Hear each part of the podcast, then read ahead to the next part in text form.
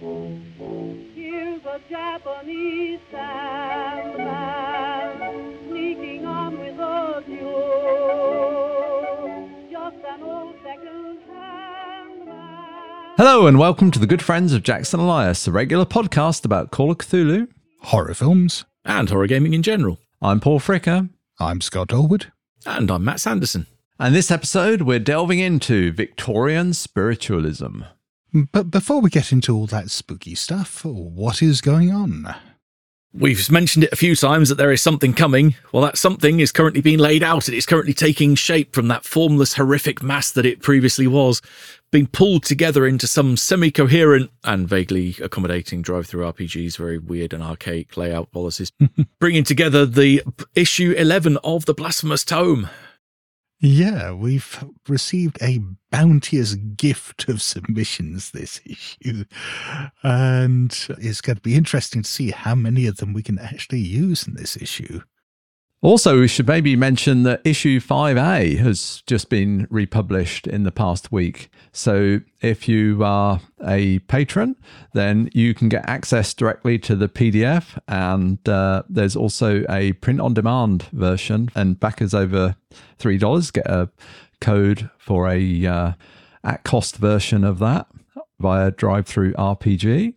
This is issue 5A, which was previously issued as issue 5, but there was a 5.5. So Matt had the good idea of calling them 5A and 5B, so that it's clear there are two issues with the number 5. Mm-hmm. In retrospect, it would have been better if we'd have just called them 5 and 6, but yeah. We didn't, because the second one was at the time was PDF only, and we wanted to differentiate, but these things happen. And like every other issue of the tome, this has got a scenario date. Yeah, it's number 22, which is based, for those in the know, especially those people that have visited my home and gone, hang on a minute, this floor plan looks familiar. Inspired by the real life and not so horrific exploits when we moved into our house and found there was something weird and hidden under the stairs. And Scott, you've been on the Miskatonic Playhouse. So the Miskatonic Playhouse have been playing Regency Cthulhu recently, and Newman invited me to come on and voice an NPC. I think it was originally supposed to be one episode, but I've recorded 3 with him now, and it looks like I'm going to be recording a couple more. It's been a lot of fun so far. They gave me an absolute bastard to play, and I've been relishing it. Why do I find that's not difficult for you, given every NPC in every scenario I've ever written? And speaking of the Miskatonic Playhouse, I understand that Newman's interviewing you soon, Paul. Yes, at the time of release of this episode, I think the interview will probably be out, so we can link to it in the show notes. Otherwise, look for it. It will be out soon. I understand, admitted that this time of recording, this is going to be about a month in the past. So Paul made, particularly me, very, very jealous and grumbled. I'm sorry, Matt. You had some fun times over in Ann Arbor, if I'm not mistaken. Yeah, it was Chaosium Con. I was there for best part of a week. Yeah, it was lovely. Got to meet lots of people, including John Sumrow for the first time in person. Oh, nice. Good to meet John. And got to play a game with U2CAN Cthulhu with Bob Geis and his crew, which is great fun. Also, a fantastic game run by Matt Ryan, who does a lot of the maps for Chaosium. And yeah, just a generally a nice time with lots of lovely people. So yeah, I recommend it.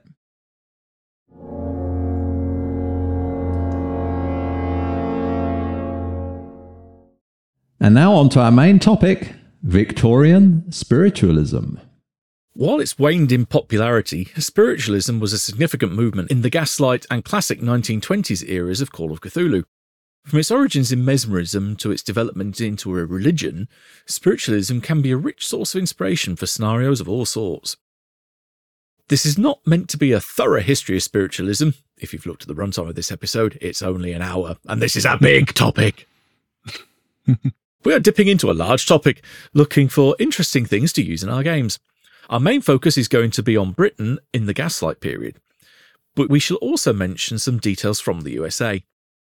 We'll also skip over many details of séances as we plan to discuss those in an upcoming episode. Spoiler alert! Unsurprisingly, perhaps, we're going to approach spiritualism with no small degree of scepticism. Me! Given that its originators were admitted frauds, this should be uncontroversial. But its evolution into a religion means that spiritualism has become an article of faith for some people. We do not aim to belittle or mock its adherents, but we can't promise the same of spiritualism as a concept or practice. Our main references for this episode are Calling the Spirits, A History of Seances by Lisa Morton, The Table Rappers by Ronald Pearsall, and Medical Meddlers, Mediums and Magicians, The Victorian Age of Credulity by Dr. Keith Souter, who came up with a very long title that spreads nearly two lines. It's a good title. I like it. But also, The Victorian Age of Credulity, just... that's any age, isn't it? I'm not sure people were more credulous in the Victorian age than they are now. Well, actually, Souter does make a good argument for why it was a particularly credulous age, which I think we'll touch on.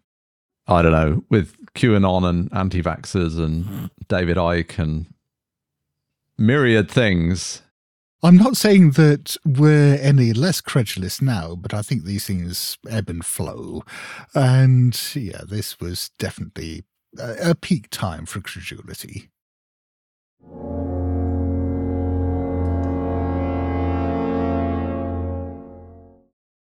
So, what is spiritualism? Well, let's start out by looking at what spiritualists actually believe. And this is quite a tricky thing to pin down because there are a lot of different schools of spiritualism and a lot of different practitioners who believe very different things, which makes it hard to pick out a standard set of beliefs. But there was an article that was quoted in Morton's book, written by a chap called Dale Owen back in 1874, an article called The Spiritualist at Work that does come up with some useful precepts. In summary, Owen states that spiritualism accepts that there is a phase of life after the death change, as he calls it, or death as we know it. He states that the dead can communicate with the living through sounds, telepathy, and moving objects, although doing so is difficult. Which is probably a good thing, really, for us. Yes. If it was easy, it'd be chaos, wouldn't it? If the dead were talking to us all the time. These communications are generally guided by the living. That's interesting, isn't it? The living tend to be the ones who facilitate this communication from the dead. That's because the dead are bashful. Apparently so. We have to draw them out. Although spirits may offer some unexpected information. I mean, it's all unexpected to me. Such communication can only take place in the presence of a medium and does not break any natural laws. That last one really intrigued me, that this is all within the laws of nature, that he argues that there's nothing supernatural about this, that all the things that the spirits do all fit with the laws of physics and so on as we understand them. It just seems to me like, certainly now, and I just imagine like pretty much forever, when someone you're close to dies, it's a fairly natural thing to, after they've died, to have a strong desire to talk to them and indeed to actually talk to them. If you've ever sat beside someone's grave and talked to them, you know, you are talking to the dead. But it doesn't actually mean they're hearing you, but I think there's just a strong fundamental human desire to do that, and I think that is quite a natural thing. I think, you know, in the way that most of us, whether we believe in an afterlife or not, are kind of drawn to have those conversations. One thing that we might see running through this in terms of credulity is the fact that I think people really want to believe that they can speak to their loved ones and that there is some kind of continuation after death. And this is something that I experienced myself in a very small way when my father died. Not that I went to see a medium or anything like that, or believed that I spoke to him, but I had this really weird experience on the day of his funeral, where I was up in Scotland, staying at my parents' house with my mother, and I just woke up in the middle of the night in the guest bedroom with the feeling that my father was in the room with me. What was weird about it was I could smell him. Each person has a unique scent. And just for a few moments, I felt like I could smell him in the air just beside me, and then it dissipated. Mm.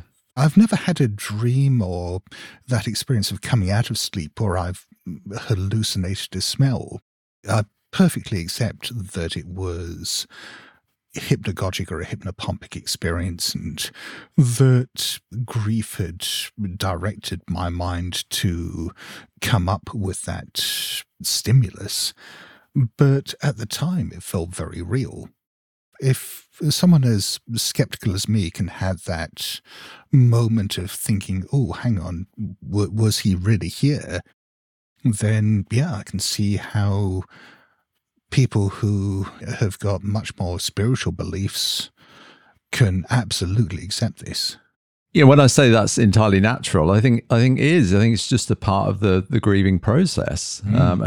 And the kind of, our minds do that, and also, you know, there's a desire to do it, but also it just happens without a desire. I think it, you know, or at least a conscious seeking of it. It can just manifest, I think, as it did with, well, clearly. I can just imagine that has been happening to humans as long as we've been self-aware, really. Mm. This whole spiritualist movement seems to be born out of that desire. When one looks at it as a movement sort of starting in the mid-1800s, I kind of feel like it didn't really start then. That was just a new packaging of it. It's like, you know, we're taking it and packaging it in a new brand for it kind of thing. But it's not a new thing. It wasn't new then. Oh, yeah. I'd hardly recommend, if anyone's interested in the history of this kind of stuff, reading that Lisa Morton book that we mentioned, The History of Seances, because she doesn't just cover the spiritualist movement. She goes back to ancient Egypt and the Sumerians and the ancient Greeks and stuff like that, and looks at the origins there and how they developed through necromancy and so on into the modern day. These things just echo throughout different cultures in different forms. Or necromancy, as she says. Yes. Yeah, that was weird. It's totally fine. It's just an unfamiliar pronunciation to me. It just, every time she said it, I was like, you mean necromancy? But that's a small quibble on my part. I shouldn't find fault with people's pronunciation. What we're referring to here is she did a little lecture for the 14 Society, the London 14 Society, which is on YouTube, which summarises a lot of the stuff that's in the book. And I will link to that from the show notes, because if you don't have time to read the book, it's a really good primer. As Oscar Wilde once said, we are divided by a common language.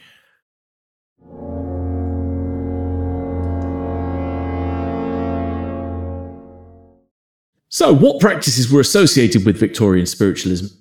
It's all good having these ideas and beliefs or theories, but what did they actually do about them?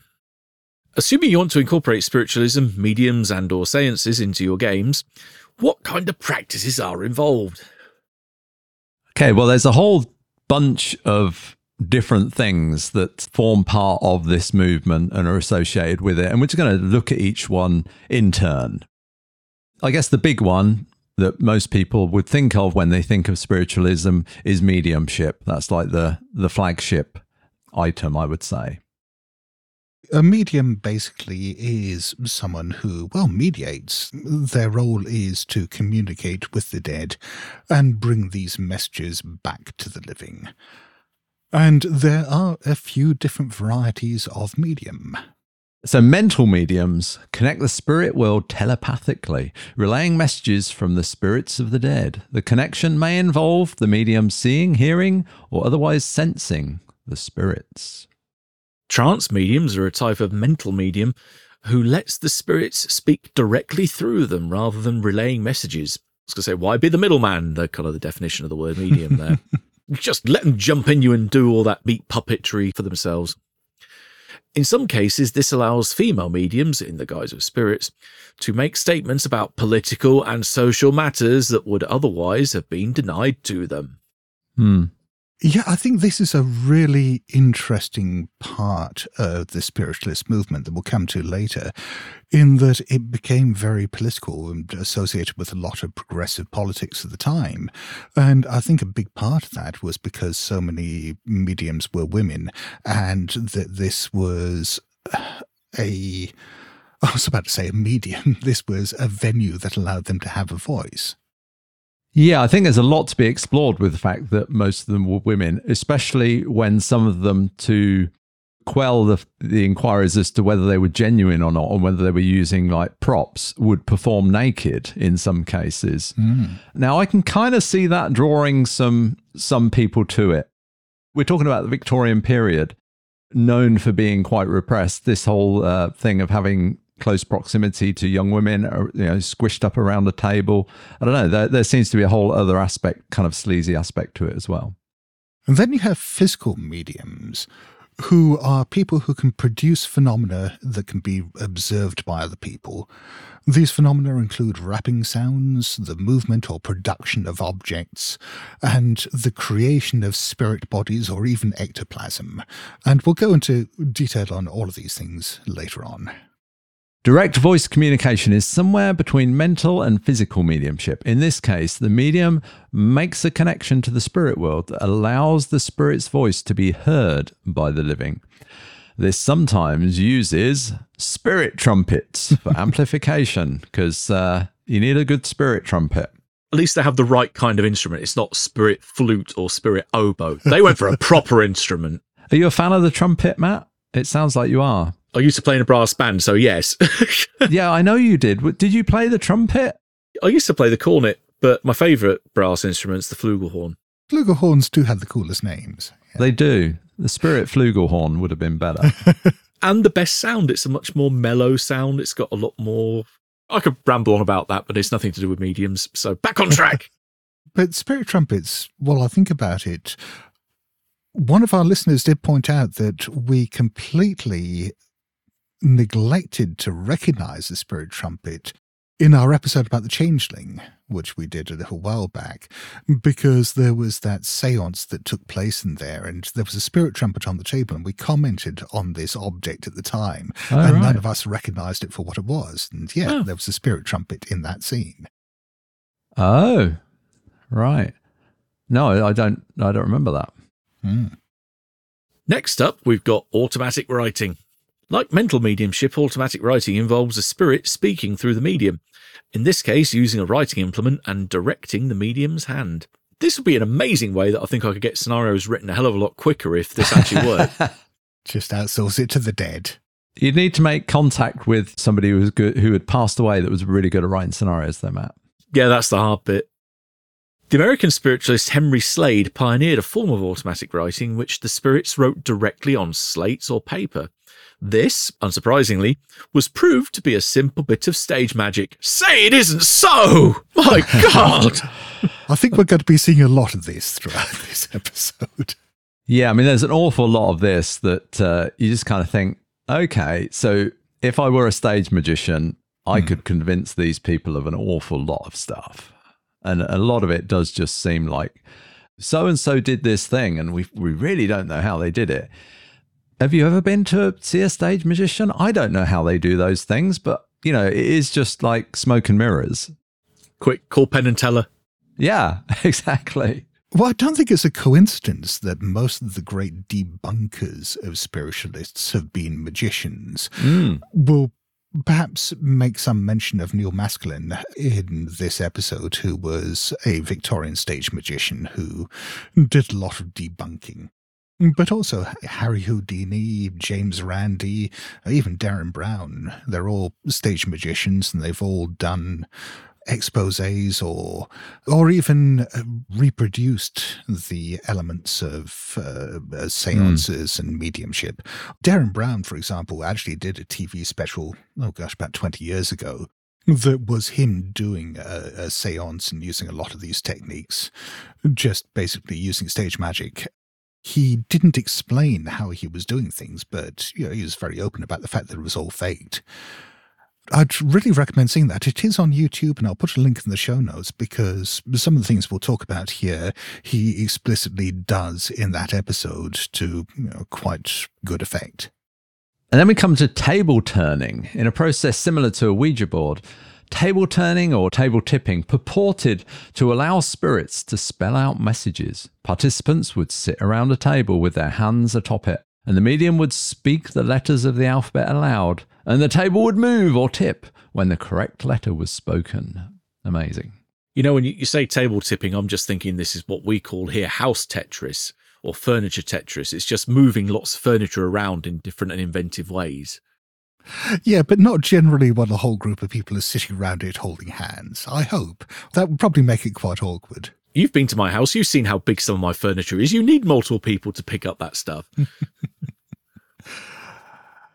And I think it's fair to say that table turning is probably about the simplest form of mediumship to fake. And we'll go into, again, some of the techniques that people use to do this. But you just move the fucking table. You use your hands, you use your feet. In some cases, they just kicked the tables. And, yeah, it worked. One of the prime sources here are the wonderful documentary, a.k.a. the first few minutes of the Ouija prequel that Mike Flanagan directed a few years back, the sequel that was surprisingly and had no reason being better than the original film that it's based on. That had a fantastic little, not like montage, but fantastic little scene of all the different tricks that they had set up for that room that pretty much exemplifies this. Mm. Next, we're on to apports. No, not the places where ships come and dock on the coast. One of the more popular forms of physical phenomena. Apports involve materializing, in inverted commas, objects or smells, supposedly from the spirit realm. I can manifest a smell real goddamn easy most of the time, so that is nothing required that's at all skillful about that. I read some accounts in a few of the books I went through of mediums who would produce the smells of various perfumes on demand or just waft them through the air as part of the seance. And this was the spirits manifesting these wonderful odours from the spirit realm. There's nothing wonderful about the odours I can manifest. Don't... Well, that seems a really effective one because it's like one of the least tangible senses, smell, I think. Mm. You know, when we do smell something familiar, it can be very emotionally affecting. So I can see if they could find out what perfume somebody wore and have that somehow accessible, that would really convince people, I think. That is a skill we've had come up a few times on games with Into the Darkness where we've got referred to the third perception skill, smell hidden. Yes. Except Spot Hidden covers smell. This is that quirk of Call of Cthulhu where Spot Hidden covers 4 out of the 5 senses, is everything except hearing, which gets its own skill. Mm. My hearing is also as bad as my spot. So.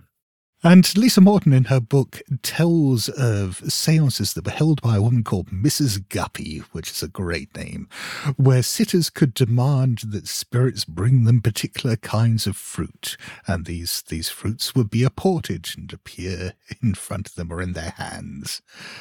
The same section also talks about how other mediums of the time apported things like snow or even live eels.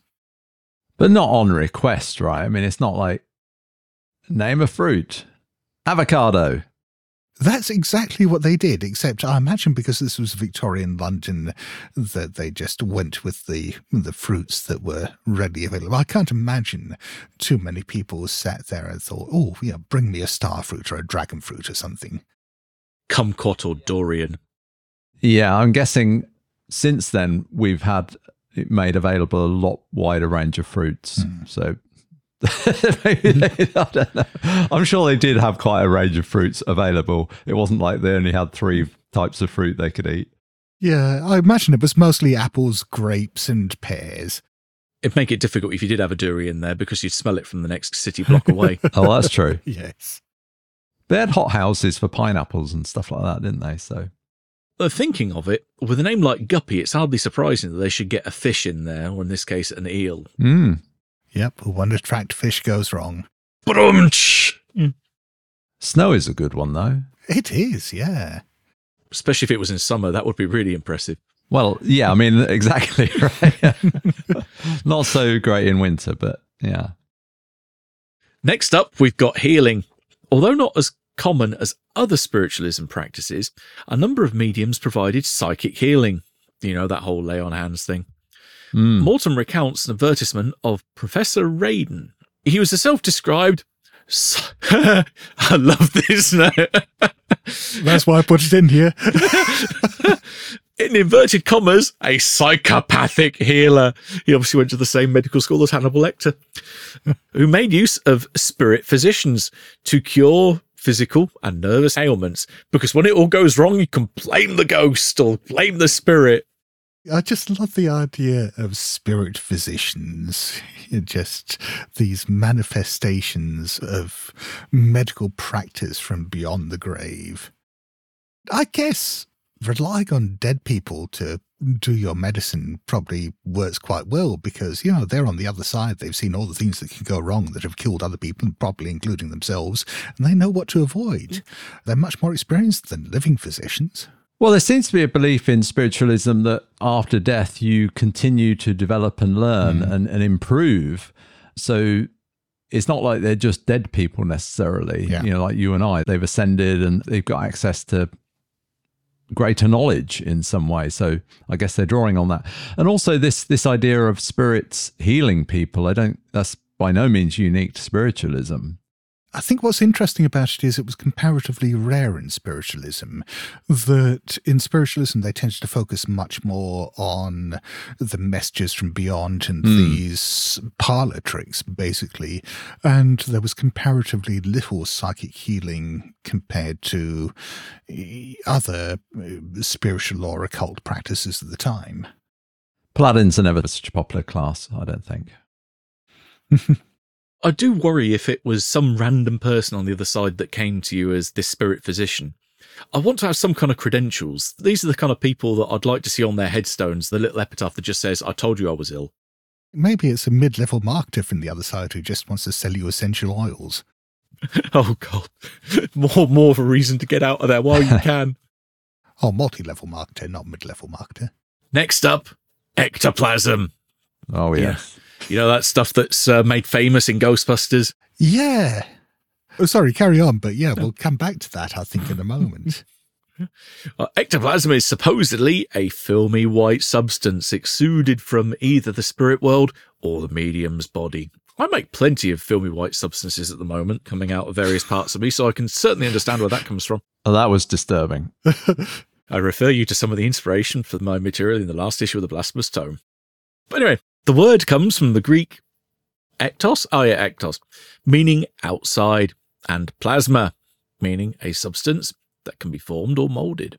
You've referred to Ghostbusters, and I think that's probably where a lot of people have got their idea of ectoplasm from. You've got that slime, that goop in there, that famous "he slimed me" line. And the ectoplasm that was produced by the spiritualists in the Victorian age was, well, spoiler alert, it was largely cheesecloth and muslin. Oh, say it ain't so. Again, you're ruining all my preconceptions here. Oh. Sometimes they'd make it a bit fancier by making it glow, and there were other reasons why it might have been a bit sticky, which we'll probably get to when we start talking about seances, but... is a bit different to what you might expect from Ghostbusters. Ectoplasm was first produced in the 1880s as a proof, in inverted commas, of physical manifestations, although the name didn't come into use until 1895. We'll go into some of the methods for producing ectoplasm in our upcoming seance episode. Will there be recipes? I imagine it's going to have a lot of sugar syrup or some kind of emulsifying agent. I picture it more savoury. Well, if I'm going to guzzle that stuff, I want it to taste nice. Well, savoury things can taste nice. Yeah, they're not as sweet, but I mean, that play with my blood sugar far too much thinking about it these days.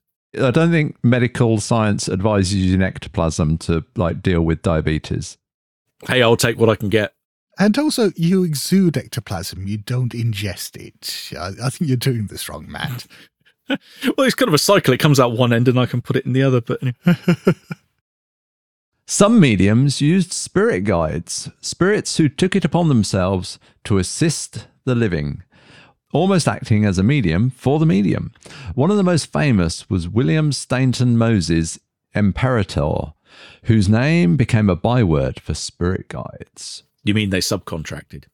Apparently so. But yeah, we see a lot of spirit guides in Victorian mediumship. And these spirit guides would run around. They do things in the seances, conveniently in the dark. But they were active presences. They'd perhaps, pull on people's trouser legs or nip them. Just generally take an active role in the seance. Yeah, it's all a bit weird. Well, it's all weird. Everything's weird.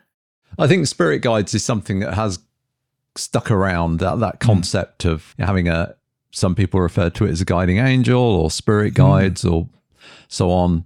That's still a pretty popular concept, I would say.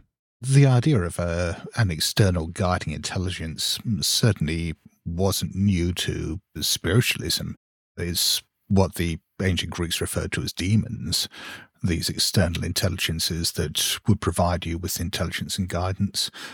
But I suppose the fact that these spirit guides would almost like prank the participants in seances. They'd go around and do like mischievous things or silly things that would just like prove that they were there for no reason other than, producing some kind of physical phenomenon. And somebody having a spirit guide, that's a scenario right there, isn't it? Oh, God, yes. Because there's lots of openings for various mythos entities to be talking to somebody, communicating with somebody, and that person thinking it's their spirit guide that is telling them to do these things, whatever those things might be. What kind of mythos entities might fill that role? The one I'd default to for that would be a loigor, just because, that's the kind of thing that would cause absolute havoc if it got into your head and convinced you of such things. We were recently playing, until scheduling conflicts got in the way and we had to stop, we were playing some of these scenarios in the Shadows Over Scotland sourcebook that Cubicle 7 put out a while back. Mm. One of the books we were pointed to come up with some character templates and occupations and the like, were from the Investigator's Guide in the London box set that Cubicle 7 also put out as part of the Cthulhu Britannica line. Mm. And in there is, Tiff jumped on this, there is a spiritualist archetype in there or occupation. And one of the options is that you do, in fact, have a spirit guide. And it goes through various different things as to what their personality is, what they look like, how they interact with you. And they can be vaguely useful, vaguely annoying, vaguely comical. But it's something that's in there. I don't think it actually pegs it down to say what this type of entity is, just what it looks like and how it acts. So, yeah, it's definitely material that has been at least dipped into, partially out there. Yeah, it just seems very rich for inspiration for stories and scenarios, yeah. And then finally, we have spirit photography. And this was something that kind of grew out of the parallel growth of both spiritualism and photography during that age, and it seems kind of inevitable that the two would merge together in some form. There had been a number of people who claimed to have taken photographs of spirits, and that became quite a popular thing in seances, people trying to photograph the events that were going on. But spirit photography as such didn't really take off in a big way until the 1860s, when there was this American photographer called William Mumler who claimed to, while he was taking a self-portrait, have captured a spirit in the background. And this inspired a number of his customers who suddenly wanted him to do the same thing. And so he did. He started off, I think, producing a few photographs like this, and he was very, I think, cagey about it and sort of said, it doesn't always work and the spirits can be fickle and so on. But then as the money started coming in, suddenly anyone could get a spirit in their photographs, and some of his customers started realizing that the ghostly presences they were seeing in his photographs were actually other customers of his from his photographic studio. And, you know, he was just doing, obviously, double exposures. And if I remember correctly, initially it was more complicated than that because the development process, I don't think double exposures were possible, and it actually involved etching. But once the technology was there to do double exposures, well, suddenly spirit photography really took off. Something wrong with the plate in the camera, maybe. And it's great how, even in the very early days of photography, there was this whole thing of strange photographs and ghostly images and all of those things. This puts me in mind of Curlian photography, which doesn't really take off until, like, I don't know, mid-20th century. Taking photographs of sort of energy fields and things like that around, you know, living objects. I guess it's inevitable that two of the big things that photography was used for in the Victorian age was photographing ghosts and porn. The latter you don't necessarily associate with the Victorian age, but dear God, did they like their smutty photographs. And they blur the lines, and then you get into a very weird form of third-party necrophilia. Well, on that uplifting thought, let's take a break for a short moment, and then we'll be back to continue our discussion of Victorian spiritualism. You're listening to the Good Friends of Jackson Elias. Listener donations keep this show running, and every penny helps. If you'd like to support the show, please head to patreon.com/Good Friends of Jackson Elias. Thank you.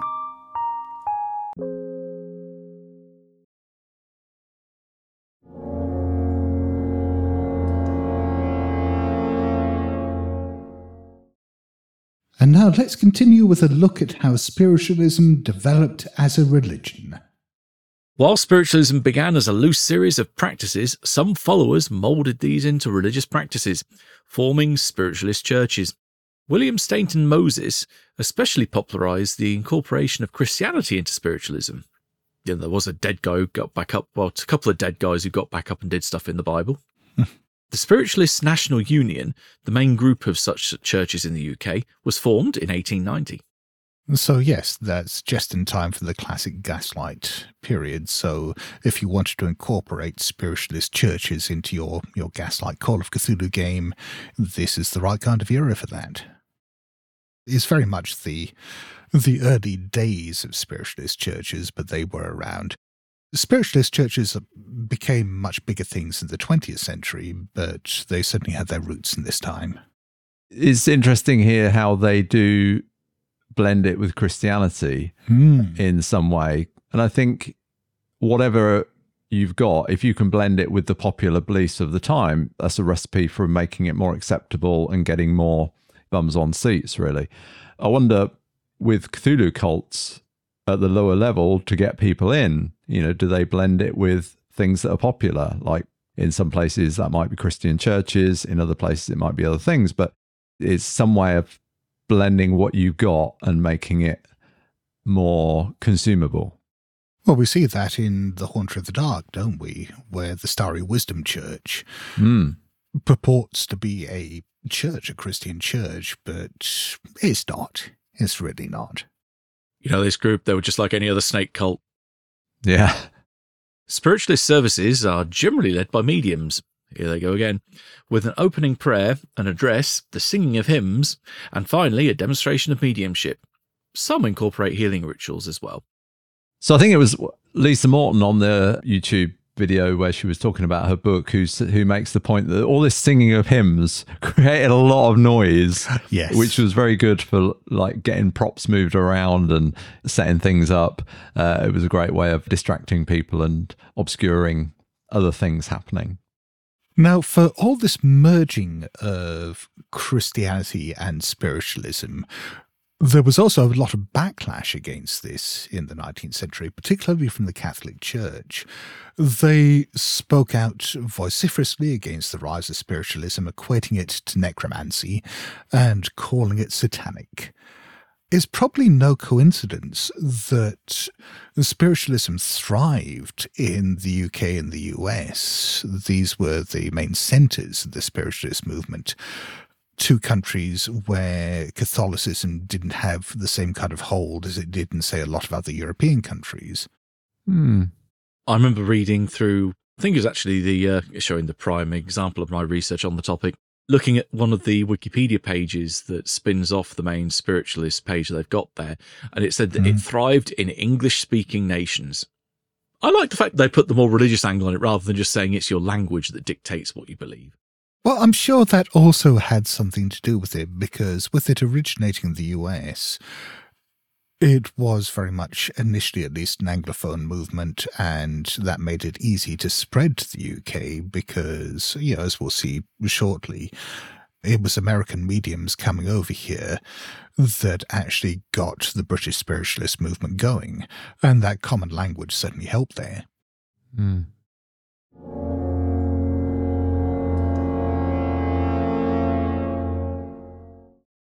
So, what were the origins of spiritualism? Well, as we just touched upon there with the Catholic Church, necromancy. Necromancy certainly predated and perhaps informed some of this. Pretty much every human culture has rituals for communicating with the dead, usually as a form of divination. Classical necromancy rituals differ from spiritualism in a few key aspects, however. These rituals were usually long and involved, like most magic. You go to things like D&D, it's fire and forget. You go to things like cult, and it's rituals that take weeks of preparation. This is more the cult end of the spectrum here.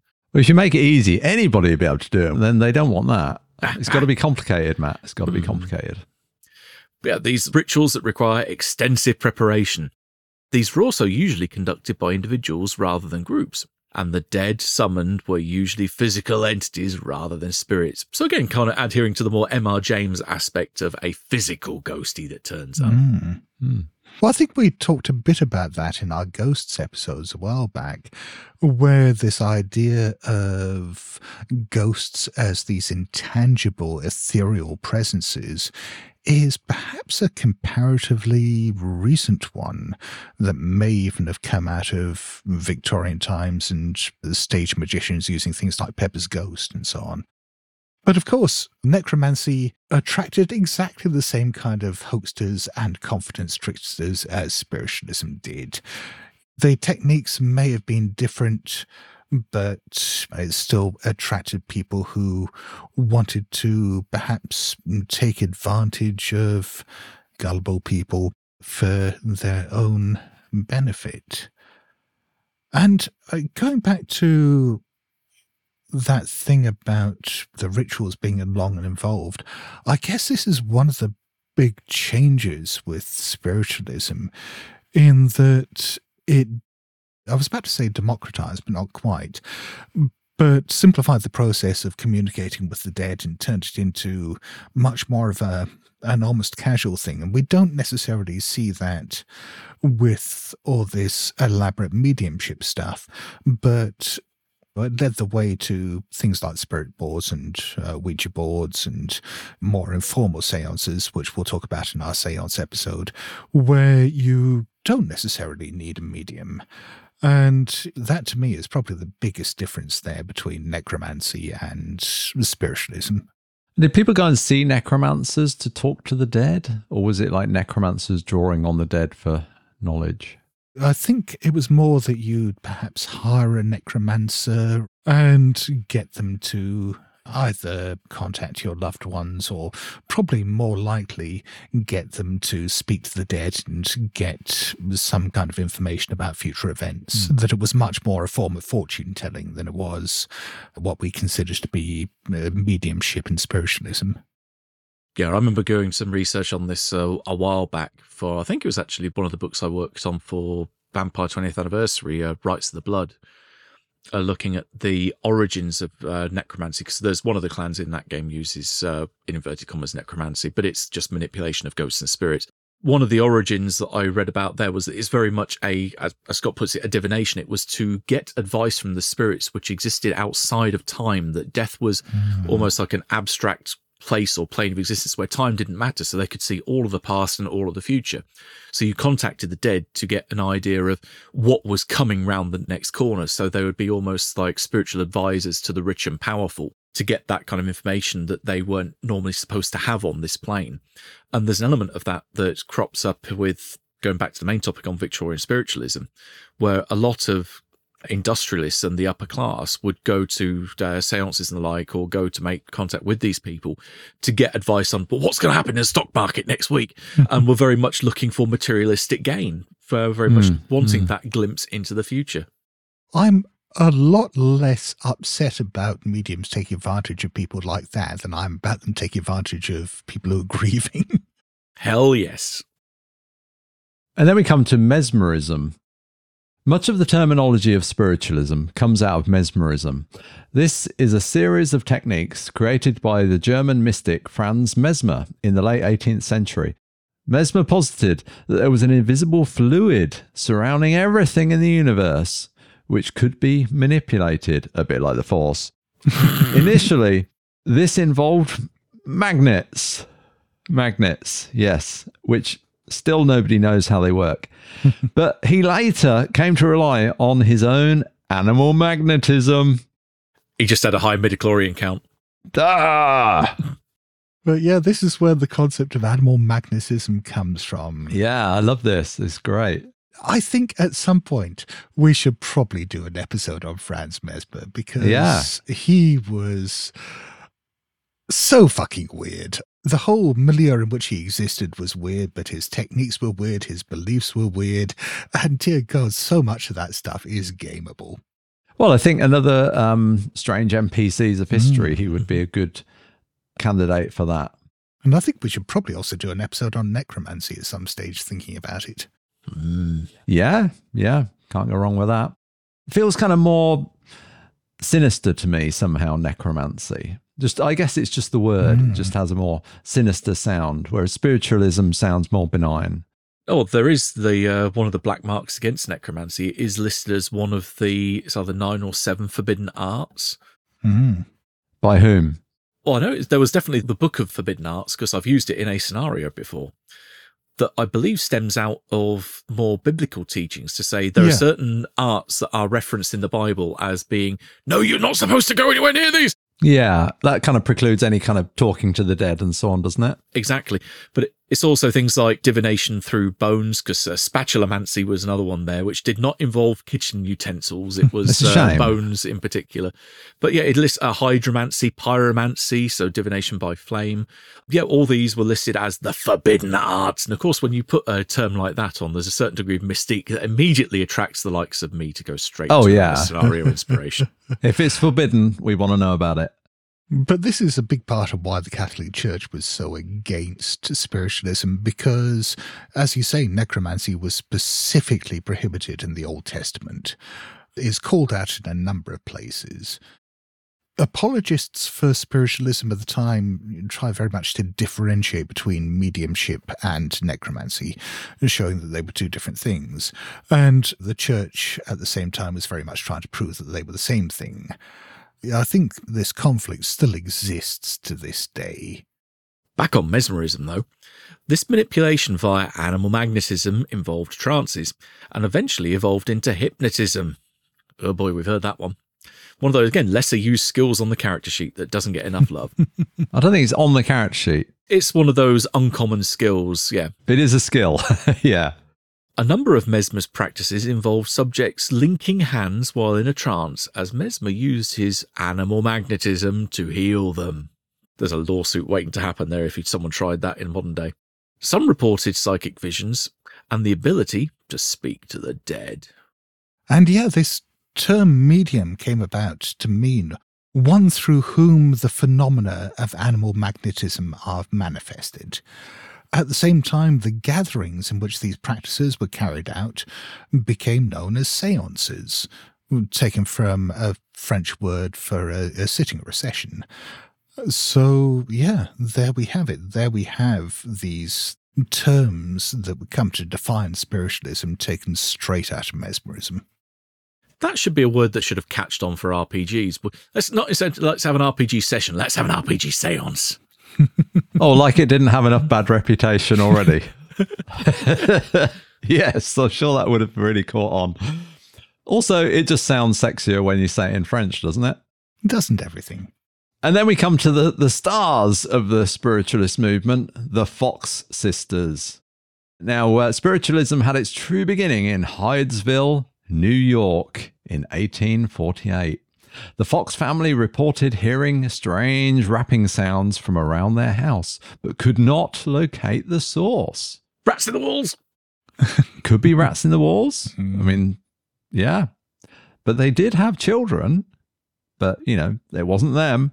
The two youngest daughters, Maggie and Katie, both children at the time, started asking questions of the rapping sounds, apparently getting answers. Another great, like, scenario. Obviously, this is a piece of history, but great inspiration for a scenario, taking that and putting it somewhere else, I think. Yeah, and I think they did classic things like, you know, knock once for yes, twice for no, or the other way around. But they also did things like, oh, yeah, can you knock 10 times in a row?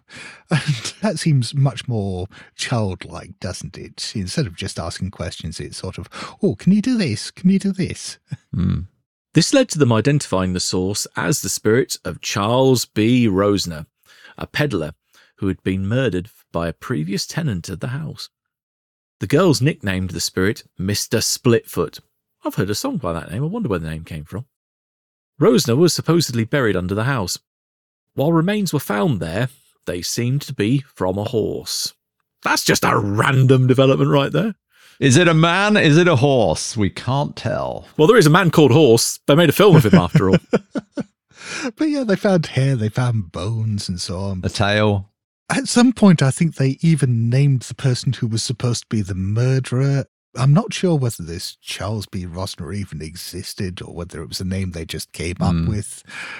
But there's something quite sinister, I think, about these kids coming up with effectively this game whereby they identify this murder victim, talk to him, and then identify the murderer, and people take that seriously. I don't think that there was anything that came of that. I mean, I can't remember whether I read the details of it anywhere, but I assume the person they pinned as being the murderer, who was a previous tenant of the house, was dead.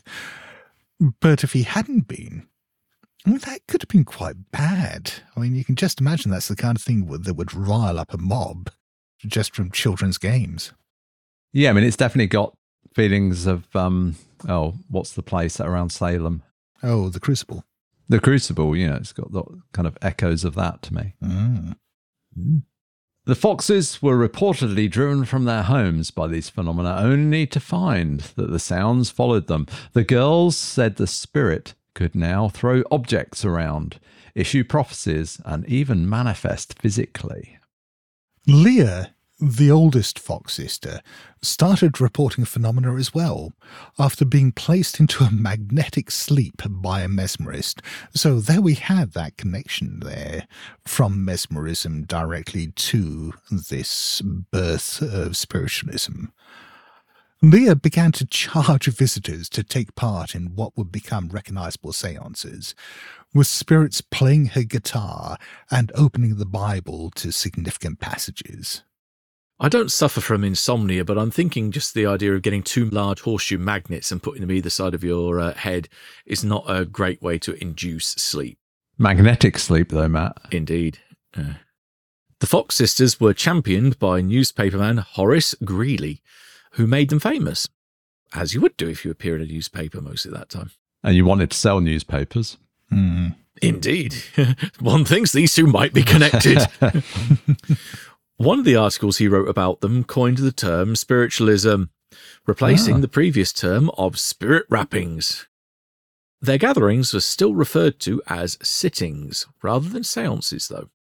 Despite their success, the sisters became troubled. Both Kate and Maggie struggled with alcoholism. Maggie fell out with both Leah and their mother, eventually revealing... I mean, this is about 40 years later, but eventually revealing that they were all frauds. She explained that the girls had made the spirit wrappings using the bones in their toes. Yeah, they could click their joints. That was one of the things they did. Yeah. Which is kind of creepy anyway. And, you know, some people get the creeps when people click their knuckles and toes and so on. And the fact that these girls were doing that, I just think is, you know, I don't know. That's kind of a charming, well, I don't know if charming is the right word, but... quirky, an interesting element of the story. It wasn't just that they were knocking, that they were clicking their joints. It just feels kind of creepy. Yeah, I guess if it was a wooden house and there were, say, empty spaces under the floor and so on, that probably would have allowed the sound to resonate a bit and amplified it too. If you clicked your toes on a floorboard and it echoed underneath, it might sound like the knocking was coming from underneath. And also, the world was a lot quieter back then. Mm. If you're in a house and it has no electricity and it's night, unless it's windy or something, it's really quiet. You don't have any background hum of refrigerators or any of that stuff going on. It's not something we experience very often in the modern world, but yeah, super quiet. Katie followed suit and condemned spiritualism as the greatest humbug of the century. I like humbugs. Later, Maggie gave a speech in which she denounced spiritualism as an absolute falsehood from beginning to end, as the flimsiest of superstitions, the most wicked blasphemy known to the world, end quote. I love that's how she said it, Matt. That was a marvellous performance. And talking of marvellous performances, I saw a play 12, 15 years ago. It was on in the Edinburgh Fringe Festival. And as with many of the theatres there, or the productions there, it uses pretty much every single room that is available in Edinburgh. And some of them are tiny. And this was an underground basement room, which is bigger than the room I'm sat in now, which is only sort of 4 meters square, but it really wasn't very big. There were only 2 rows of seats. And the performance was called Splitfoot, which was a term I'd not come across before, but basically, we looked through the program and looked for anything that was horror-based. And this one really stood out as being, you know, a serious drama on a sort of horror theme. And I think it was a cast of maybe 4 actors. And we were in the front row. And it's just a very small performance space. And they're literally, if you reach out, you could touch them at times. And they were so physical in their performance. They would be literally bending over backwards, as we see in some horror films, and sort of evoking that sort of bending over backwards, kind of contorting at times. It was an absolutely stunning performance. And the performers at the end were like dripping with sweat just from it was like a hot underground room. And it told this story of the Fox Sisters all the way through. It was absolutely stunning. It was probably the best. Yeah, I've seen some very good performances at the Edinburgh Fringe, but this was, one of the very best. It's fascinating to me that spiritualism survived, because you've got here the founders of spiritualism, the girls, well, now women, who started the whole thing, who admitted that it was a fraud and spoke out against it.